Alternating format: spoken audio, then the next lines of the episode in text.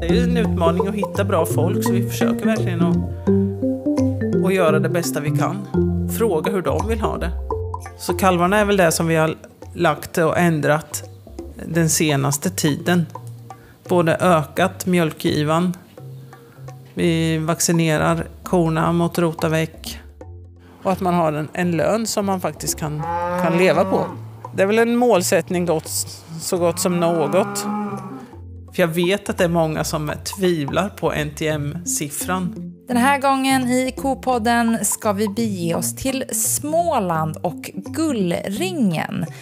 Där hittar vi Sofia Nilsson som är en av fyra delägare som driver Flaka Mjölk AB. Flaka Mjölk startade igång för 14 år sedan när två familjer bestämde sig för att starta mjölkföretag. Och egentligen så började det nog med att vi, familjerna var, var och en i sina företag, började fundera på robot. Eh, vi hade ju då, Tobbe och jag hade ju drygt 70 kor och Anders och Elinor hade ju runt 100. Och Tobbe och, och Anders har ju umgåtts och varit kompisar i hela sina liv. Så de pratar ju med varandra hela tiden och då kom vi på det att våra barn var små, vi har ju tre barn var, eh, att eh, vi satsar tillsammans. Det vart billigare och sen eh, får man mer fritid. Man kunde liksom låta sina barn gå på fotbollsträning och man kunde skjutsa och engagera sig. Lediga helger och så vidare. Så då bestämde vi oss för att starta Flaka Mjölk AB. Tre av våra familjers pojkar är intresserade. En är färdig, har gått på Vretaskolan och två går på Vretaskolan nu. Ska börja sitt tredje, sina tredje år till hösten. Så det känns faktiskt jätte, jätteroligt att de vill gå i samma bana. Så vi köpte då fyra robotar till att börja med och sen köpte vi en femte redan efter bara något år. För att vi kände att det var inte kapacitet nog. Och de har vi nog bytt då efter 14 år till nya A5. Ja, och du sa det innan jag slog igång bandan att det var, de är precis eh, installerade, fyra av dem, och en eh, står utanför på gården och väntar. Ja, precis. Och det var ju en eh, ja, det var utmanande vecka att börja och byta ut. I människors ögon är de ganska likadana, robotarna, men eh, det tycker inte korna. För ett och ett halvt år sedan tog de också över en till gård, Fågelhem. Så nu finns det ungefär 340 mjölkkor på flaka som mjölkas i fem robotar och 260 kor på fågelhem som mjölkas i grop. På flaka finns det ungefär 70% Holsteins och 30% SRB. Och det finns också ett par jerseys och ett par procrosskor. Eh, fågelhem som vi tog över då för ett och ett halvt år sedan, där var ju besättningen mest röd. Och eh, det har kommit in lite mer svart där med. Men nu när jag flyttar över djur för att fylla på i Fågelhem så... I början tog jag kanske de sämsta till Fågelhem för att toppa den här, men nu, nu färgkoordinerar jag lite så de flesta röda kvigorna går till Fågelhem nu. För det var egentligen min lilla egna tanke kanske att det vore intressant att se. För jag är inte frälst av någon färg. En ko som är en bra ko är, är det oavsett färg, tycker jag. Eh, alla har sina fördelar. Så eh, jag tänker att man ska kunna se fördelarna per ras i de olika besättningarna. Båda, båda besättningarna är ju under Flaka mjölk-paraplyet, men vi har eh, fortfarande delade produktionsplatsnummer och delad eh, kontering så vi ska kunna se eh, vart, vart det går bra, vart det går dåligt och vad vi behöver förbättra på de olika gårdarna. För det är väl lite det som är vårt driv kanske. Att, vi, eh, att det ska rulla och att man ska kunna optimera och effektivisera.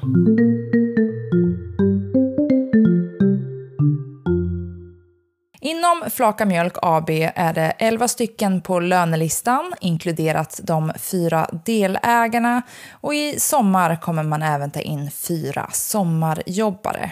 På Fågelhem så är det personal från ett bemanningsföretag som mjölkar. Det är samma personal som fanns där innan Flaka tog över, också en arbetsledare. Och Det är alltså då två familjer med fyra delägare som driver företaget ihop. Och det finns tydligt uppdelade roller inom företaget, säger Sofia. Och lite så är väl vår organisation. Den är ganska fyrkantig skulle jag väl kunna säga. Mm. Vi har våra egna eh, ansvarsområden. Jag ansvarar för djuren. Flöde, fertilitet, personal, rapportering och så.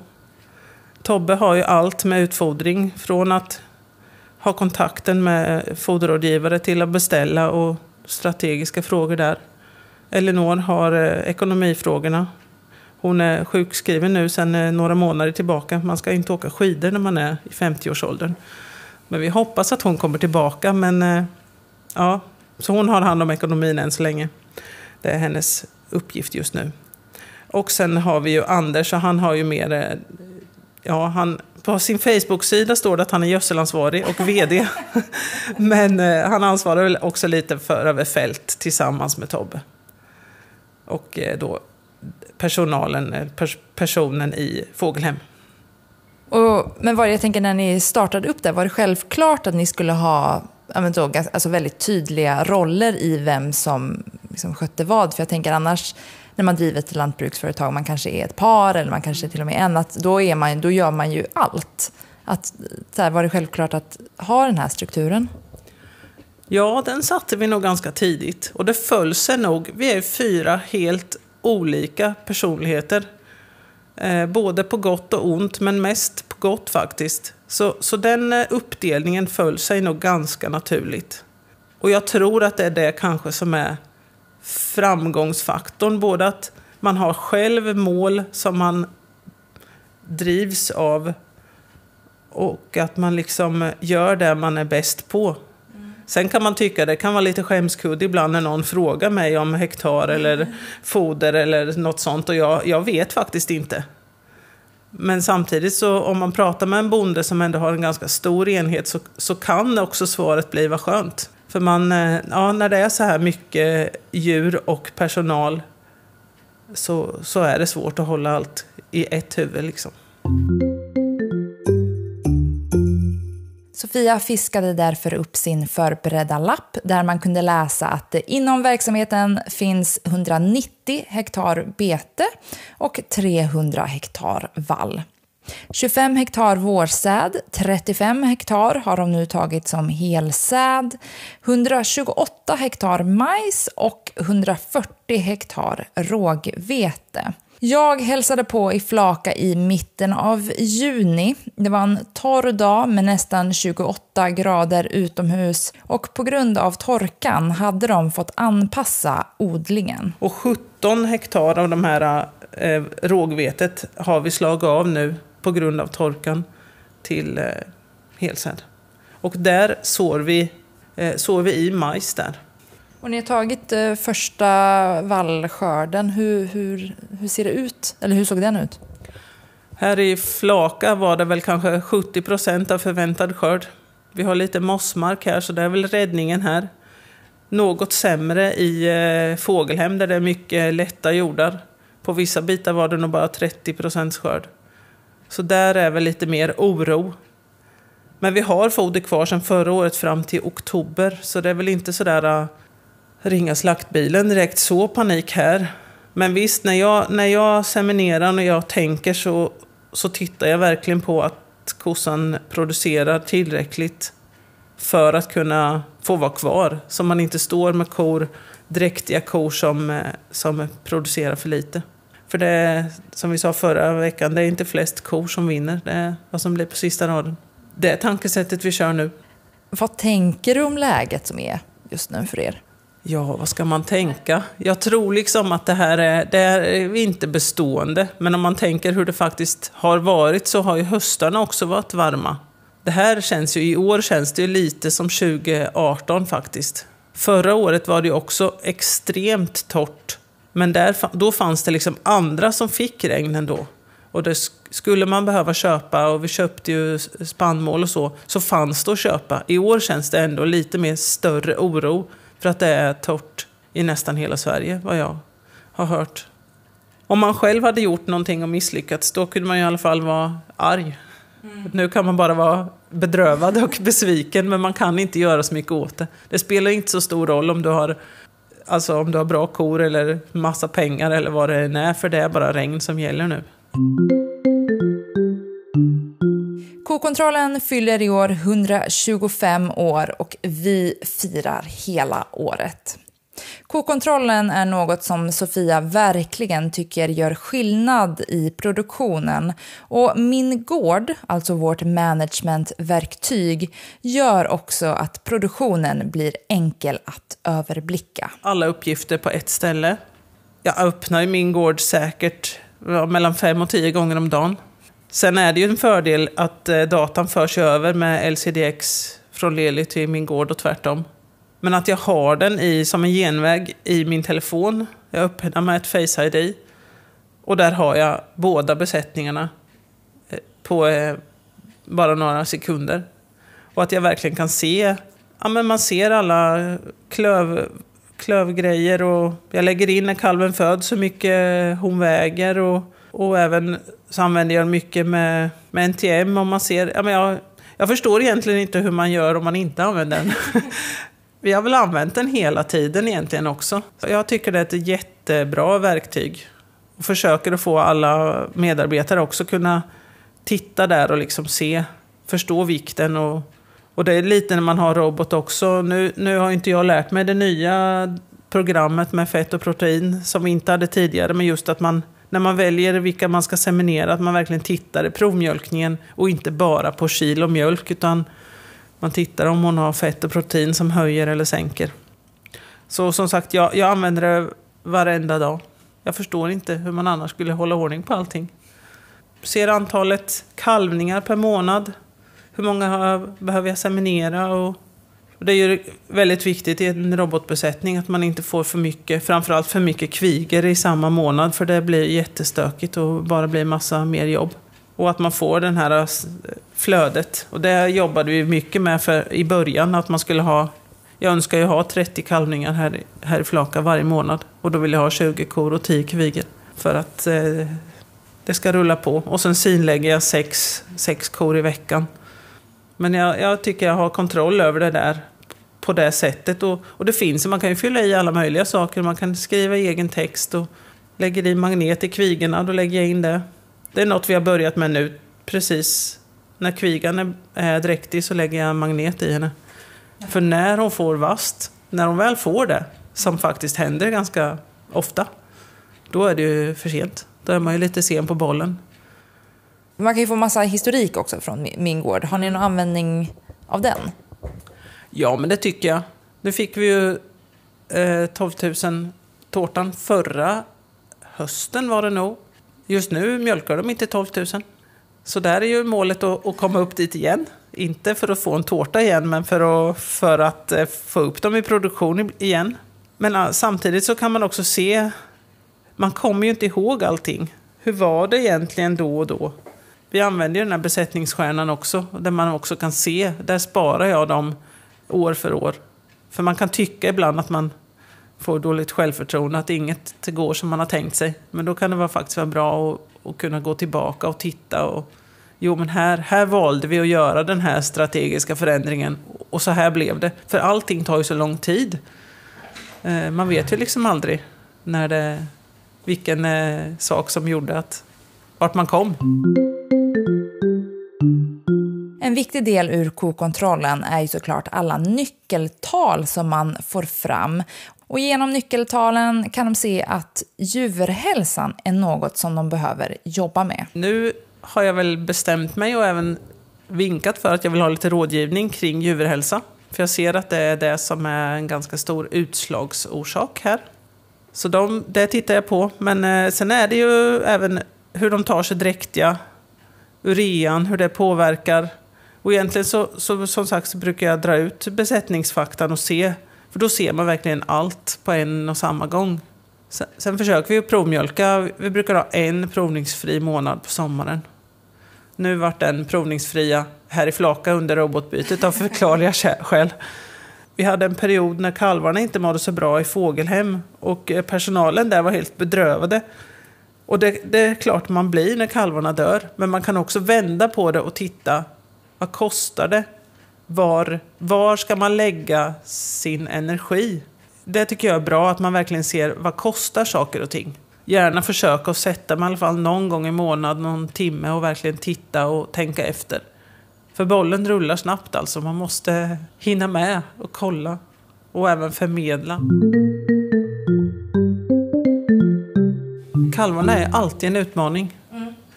Mm. Så där har vi väl lagt extra fokus. Eh, både att vi vill att de ska klara sig och att de ska få mycket mjölk. Eh, och som sagt, alla nyckeltal är lika viktiga men hur eller hur så måste man ändå titta varför i det praktiska. Vad leder till det ena eller det andra? Så kalvarna är väl det som vi har lagt och ändrat den senaste tiden. Både ökat mjölkgivan, vi vaccinerar korna mot rotaväck och ökat mjölkgivan i amman också. Så de får egentligen tillgång till 14 liter. Så det är egentligen helt fri tillgång skulle jag säga. Och för två år sedan startade vi med eh, kalvmix till kalvarna. Och det är också en framgångshistoria. nu kan vi ju seminera kvigan när hon är 14 månader. Och de kan komma i brunst när de är 12 och man är nästan måste titta två gånger. Är hon verkligen bara 12 månader? Eh, så det, det är ju jätte, jätteroligt. Och man ser också när, när de väl kalvar in och ska börja mjölka så, så mjölkar de ju ganska mycket mer än vad de gjorde för två år sedan. Jag frågade Sofia om det finns några särskilda utmaningar när man är fyra delägare som driver företag tillsammans. Utmaningen som jag känner nu är ju att eh, vi växte fort och ganska nästan dubblade, inte riktigt. Men vi hinner ju inte så mycket att prata med varandra. Eh, men vi, vi hade det tufft i början och det tror jag vi har, har hjälp av idag. Att vi vet vad vi har varann, vi vet, och vi tar hjälp med det vi faktiskt inte är så bra på. Vi, vi, vi kan jobba och vi har koll på våra djur, men det här med att göra en budget och sådana saker, det har vi tagit hjälp av sen förra gången det var kris, vad kan det vara, 8-9 år sedan. Då var, det, då var det riktig kris, då fick vi liksom säga upp våra anställda och, och driva det här själv, själva, vi fyra i ett par år eller vad det var. Och det lärde vi oss jättemycket av. Det var fruktansvärt tufft, men vi lärde oss eh, att man inte bara kan eh, blunda och se glad ut hela tiden. Man måste ha koll på sina grejer. Och att vi faktiskt behöver ta hjälp om det vi inte kan själva. Och det, det, har jag hört någon gång om jag, om jag har berättat om det här för andra lantbrukare, att, att man är feg att berätta också. Mm. Och det kan man väl ändå säga med det här, Växa pratar mycket om lönsamhet i fullmäktige och i andra sammanhang, att man faktiskt behöver prata om, inte bara det, alltså i media och i, så, så syns ju alltid de som alltid lyckas. Men eh, man behöver prata och diskutera med sina kollegor när det inte går så bra också. För då är det ju mycket, mycket tuffare. Då är man ju ensam. Eh, och det tycker jag är en vinst när vi har anställda. Vi är ganska öppna och, och vi diskuterar och vi, vi pratar och vi fikar och äter lunch och allting tillsammans. Och vi försöker vara så öppna vi kan mot våra medarbetare. Och det har vi faktiskt, tycker jag, blivit bättre på att det är viktigt också att de anställda vet faktiskt, ja, men vart, dels vart ni ska men också hur det, hur det ligger till. Ja, vi är ganska många yngre personer anställda här. Och det är inte självklart att, att få att veta sådana där saker. Vad som, ja, vad, som driv, vad som driver mjölken och vad som... Att man måste börja ända från så fort kalven föds och vara noga för att få en bra mjölkko. Att, att det, varenda dag är viktig. Ja, vi, vi skriver upp och vi försöker hitta de där punkterna där vi kanske tappar ibland. Att man eh, ja, följer upp och, och visar öppet med det, diskuterar. Så det har vi på måndagar. har Vi en, eh, vi planerar veckan tillsammans. Men vi har också liksom alla medarbetare. Vi går ett varv och alla får säga om det är något de tänker och sådär. Och det har jag lärt mig via att gå ledarpraktikan i Växa. Jag tror det är fem år sedan jag gick. Det var en väldigt bra investering. Både för sig själv och för företaget. man får verktyg till att faktiskt vara eh, arbetsledare. För det är inte lätt alla gånger. Man är ganska ensam ibland. Man fick verktyg till att göra det och, då, då, och liksom verkligen se att dela med sig av allt man kan dela med sig gör att medarbetarna tycker det är roligt och kunna släppa saker och ting. Är det viktigt att faktiskt också kunna då titta på sitt eget ledarskap och eh, jobba på det? Ja, absolut. Och även om jag har en dålig dag och jag känner att jag är irriterad så, så händer det också att jag faktiskt får be om ursäkt. Att man även är medveten om att man inte är hundraprocentig. Och det tror jag är ganska viktigt för medarbetarna också att, att även jag kan liksom säga att jag, jag gjorde fel. Jag, jag tog i för hårt eller jag, jag, jag har inte sovit i natt eller vad det än kan vara. Liksom. Och det är väl något man faktiskt lär sig, att man, man, man ska vara stark när man ska vara stark, men man kan också visa att man faktiskt inte är stark 365 dagar om året.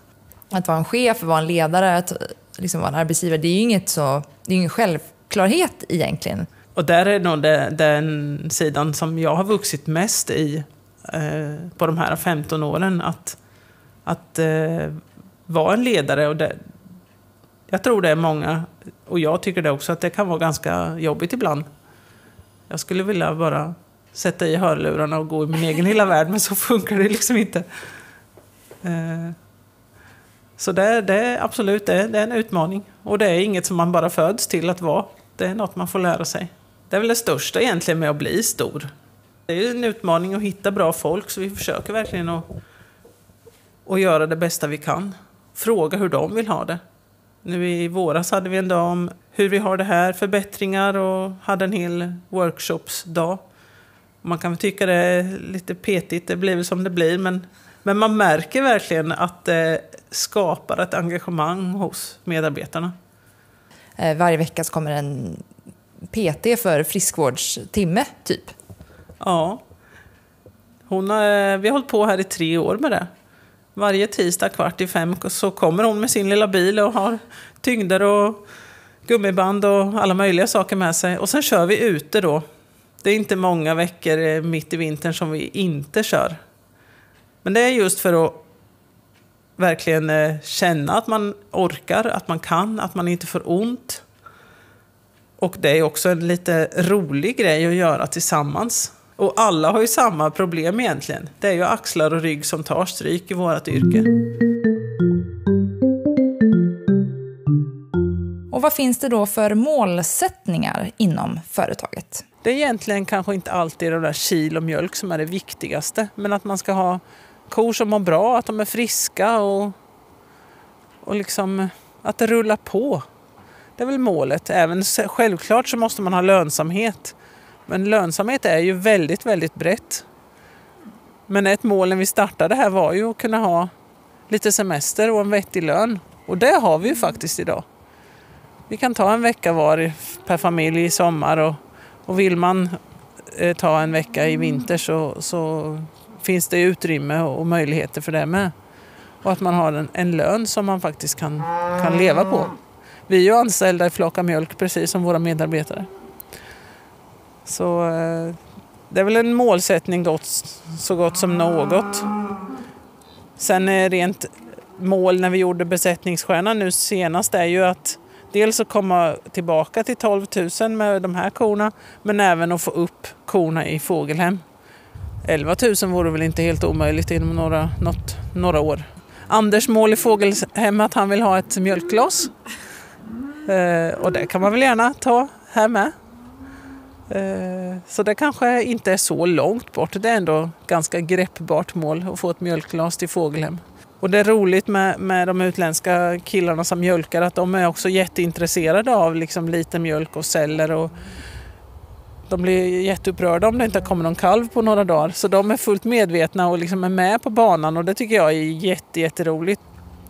Men som sagt, eh, visst lönsamheten kommer. Det kommer att vara tufft men men vi försöker väl ändå att gasa trots uppförsbacke för vi tror väl att det är liksom rätt vad det är så vänder det och rullar på. Men visst, förra året, jag tror och gissar att många hade ett ganska bra år förra året och då ser man väl egentligen att mjölkpriset är ju det som driver alltihopa. Så man, eh, får väl ändå verkligen hoppas att det här fallande priset på, på mjölken stannar upp och förhoppningsvis vänder igen. Det är lätt att bli helt förtvivlad när det faller men man får glöm, inte glömma att de här sex kronorna det var ju faktiskt inte så länge vi hade det. Och vi visste väl egentligen innerst inne att det inte var för evigt. Och när det kommer till avelsstrategin så är NTM en väldigt viktig del. För jag vet att det är många som tvivlar på NTM-siffran.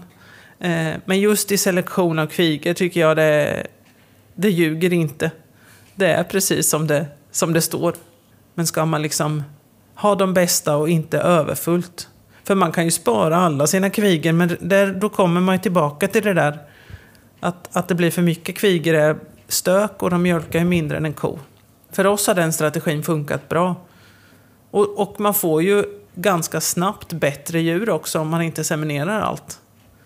För några år sedan så seminerade jag inget under fyra i NTM. Sådana finns inte längre eh, i våran besättning. Det senaste halvåret har nog kanske nio varit det lägsta. Oftast är det kanske på en körning med runt 20 kvigor så kanske det i alla fall är 7-8 stycken som är mellan 25 och 32 i NTM. Och det är också så här, oj, hur gick det här till? Men det, ja, så, så blir det. Hur ser avelsstrategin ut? Ja, vi, vi ökar försiktigt med Exvik och kött. Eh, det är väl också lite så här, hur, hur mycket vågar man? Ser, ser till liksom varje körning att man har några kvigor för mycket. Om det skulle hända något. Som det alltid gör egentligen.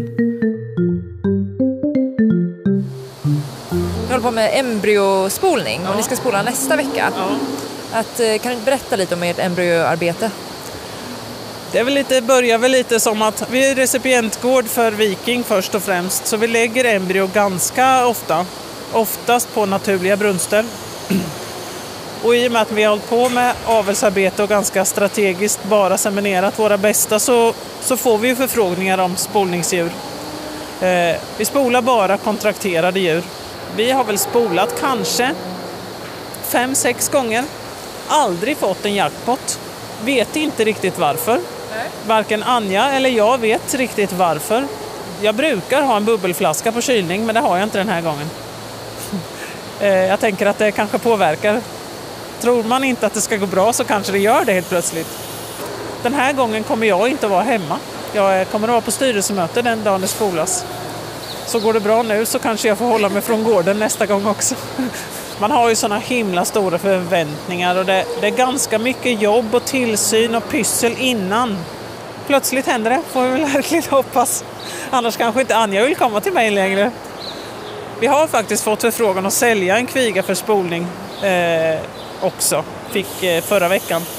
Så hon kommer nog åka till någon av eh, Donnagårdarna i Sverige till hösten. Det är roligt. Det känns lite, lite skönt också. Då får någon annan testa. Se om det är våra djur eller om det är mig det är fel på.